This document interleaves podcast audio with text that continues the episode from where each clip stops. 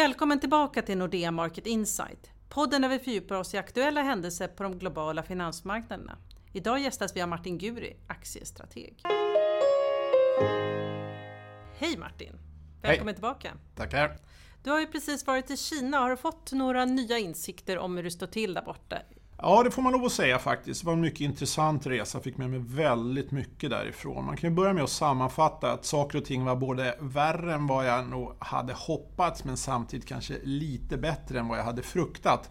Som vanligt är ju Kina ett jättestort land och det är fullt av motsägelser, så ingenting är direkt svart eller vitt. Men det på en övergripande nivå kan man säga att stämningsläget, det var riktigt dåligt. Och de jag pratade med, allt från företag till banker och människor på gatan, talar väl om att stämningsläget var ganska dåligt. Och det får jag lov att säga är en eh, stor skillnad jämfört med när jag var för ett halvår sedan. Så i stora drag kan man väl säga att det dåliga stämningsläget som återspeglas i finansmarknaden står i media blev ju bekräftat faktiskt. Du nämnde att det var inte lika dåligt som du fruktade. Vad var det som var positivt om vi börjar med den biten? Ja, vad som var bra det var väl egentligen det att bostadsmarknaden och byggsektorn det kommer nog inte att kollapsa. Det finns ju en rädsla för att det som är en stor motor i hela ekonomin står inför ett sammanbrott. Men det var de allra flesta överens om att det är absolut inte på gång. Och det andra det är ju att konsumtionen och service det kommer att fortsätta att växa i, i eh, betydelse här framöver och eh, det är också väldigt bra för det är en stabilitet i den underliggande ekonomin. Och om man tittar på motsatsen då, vad var det som var värre än vad du hade trott? Ja, det var väl just det här med den industriella sidan, produktionssidan och all bekymmer kring överproduktion, svag efterfrågan och för mycket kapacitet och alldeles för lite behov av nya investeringar. Det kommer nog dessvärre att fortsätta. Det var alla rätt överens om att kineserna kör en agenda där man inte tar bort tillräckligt mycket kapacitet och det är ett bekymmer och det kommer märkas framöver också. Man pratar ju om att kapitalet flyr världens tillväxtländer, bland annat från Kina. För första gången sedan 98 är det ett nettoutflöde. Eh, vad får det för konsekvenser för den globala ekonomin? Ja, det här är ju framförallt någonting som drabbar kan man säga, de här emerging markets-länderna, tillväxtländerna. De brukar ju låna väldigt mycket, framförallt från andra länder, för att finansiera sin verksamhet. Och när de inte får så mycket efterfrågan på det de exporterar så blir det ganska knepigt och då blir det lite oro i världen och de som har investerat då i de här emerging markets-länderna de backar ju hem och det mesta det är ju dollarpengar som kommer från USA eller från den mogna delen av världen. Så att eh, det tråkiga blir ju det att eh, farten i den allmänna ekonomin globalt sett går ner lite långsamt. Och eh, det ser man ju också återspeglas i de fallande råvarupriserna och vi är just nu i en fallande spiral och det är lite tufft det här så det ser inte så bra ut inför nästa år. Och vissa experter menar ju till och med att det kommer en ny devalvering i Kina. Ja, det är väl någonting som jag personligen då inte tror på. Kineserna själva när jag pratade där borta hade väl det som är uteslutet också. De vill nog att den eh, kinesiska valutan ska vara stabil så långt som möjligt, men man vet ju inte. Det är problematiskt med kineserna för att de är ju som sagt en planekonomi och hur man bedriver både information och när man sätter upp ekonomiska mål skiljer sig totalt från det vi gör här i väst. Så att jag brukar säga det att eh, de ljuger, men det gör de hela tiden och det gör de ju tills de ändrar sig helt, och helt plötsligt och det kan de göra med väldigt kort varsel. Och skulle det nu ske att man devalverar ytterligare, ja, då får ju de här tillväxtländerna ännu mera problem för då ökar det konkurrenssituationen och drar man ju spiralen ytterligare ett varv neråt och det skulle vara väldigt negativt om det skedde. Så vi håller tummarna att kineserna inte devalverar. Och tittar man då på USA, där säger till och med World Economic Forums årliga rapport att det är världens mest konkurrenskraftiga land.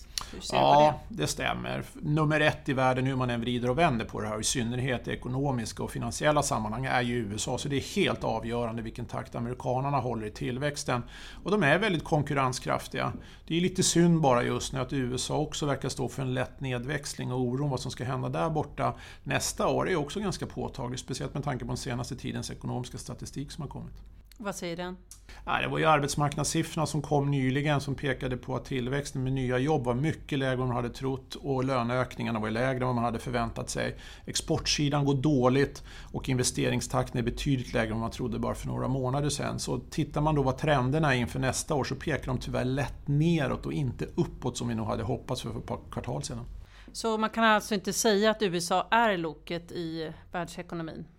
Både ja och nej. Ser man på den ökningen i globala BNP som vi har ungefär kring 2-3% så står ju USA för stordelen av det här och andra delen står ju Kina för. Så slaget står ju i hur de här länderna utvecklas och tyvärr i båda fallen så pekar det lite lätt neråt i förhållande till prognosen vi hade för några månader sedan. Fed de bestämde sig för att inte höja styrräntan. Men med de här nya förutsättningarna, tror du att det kommer bli någon förändring i det beslutet här framåt december? Extremt komplicerat. Flera ledamöter samt och Fed-chefen säger att de ska höja i år, men all statistik och all sunt förnuft säger att nu borde de väl vänta. Det har de verkligen god anledning att göra. Så jag är ytterst ambivalent, så vi får väl se då om de också ljuger. Från USA vidare mot Europa. För en tid sedan så sa ECB-chefen Mario Draghi att tillväxten är på väg tillbaka till Europa. Vad är din syn på det hela?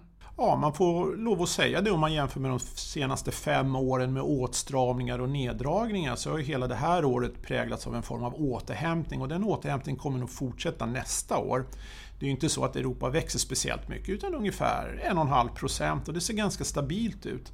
Det intressanta med Europa i förhållande till USA och Kina, det är ju det att trenden inte är negativ. Så jag tror faktiskt att Europa kommer framstå som relativt stabilt och relativt bra jämfört med de två andra stora världsekonomierna när vi går in i nästa år. Det är rätt intressant, för det har vi inte varit så. Visst har Mario Draghi rätt på sitt sätt jag tänker på Tyskland, man ser ju ofta det som motorn i den europeiska ekonomin. Men de har ju haft lite bakslag de senaste veckorna genom att den tyska bilindustrin har haft stora utmaningar med den här skandalen på Volkswagen.